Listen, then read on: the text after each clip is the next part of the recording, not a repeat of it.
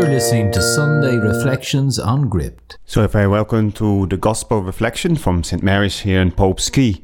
So, this morning we just look at the Gospel of this Sunday, but also a little bit wider at the readings because they are very interesting, I think, and they really uh, give a lot for us to take away. In the second reading, St. Paul is talking uh, about those in Thessalonica, to those in Thessalonica, that they observed how they lived and I suppose they imitated it, but they recognized the living as St. Paul and his companions as Christians.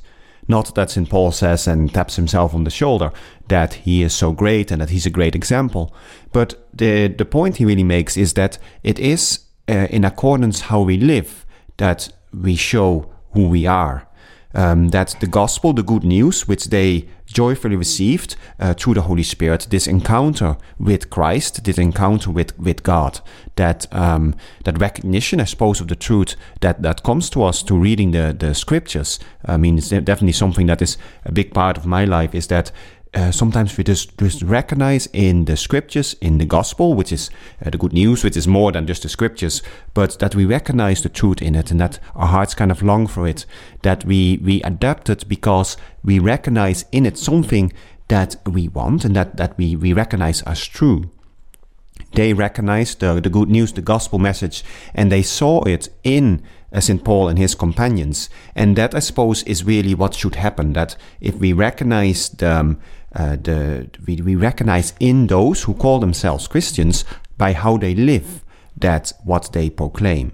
Um, so that the facts are not just internally, they manifest themselves externally. And that is a, a, key element, I think, of being a good Christian. And that is what really set the Christians apart in the Roman Empire at the time, is that people recognized um, them by the love they showed to one another.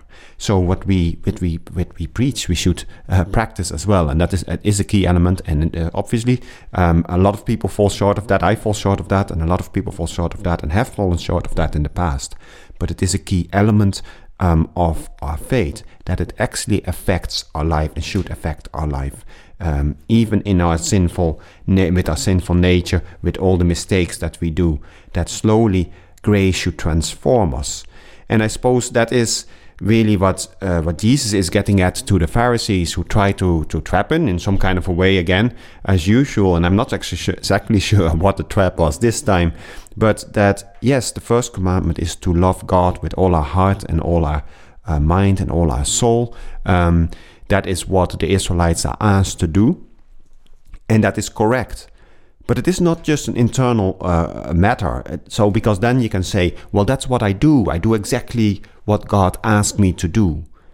But it is not, it is supposed to change us. And I suppose, especially with the coming of Christ and the coming of the Holy Spirit, the grace, and I suppose that is the context from which St. Paul is talking, it is the Holy Spirit that has come into our lives and the grace of God that transforms us and is supposed to allow us to grow in virtue not without difficulties, not without persecutions, not without falling, but to get up again and try to live a good life, a life according to the commandments uh, that God has given, not because there are rules and regulations, because our hearts are transformed, and that love of God overflows in our life, a love of life, a recognition of the good things in life, but also love of neighbor, um, those we, we encounter, to take care of them, to to help them and to always want, always want to bring them to that recognition of the joy which we should, I suppose I can say, we should encounter in the gospel.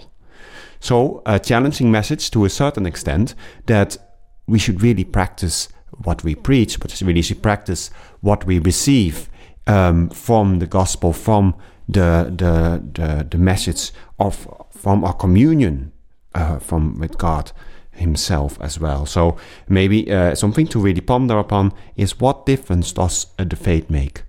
It doesn't make a difference to us at all? Can people see it in our our lives, or is it something that is is hidden, which means that it doesn't overflow, which means that it isn't as active possibly as it maybe should be?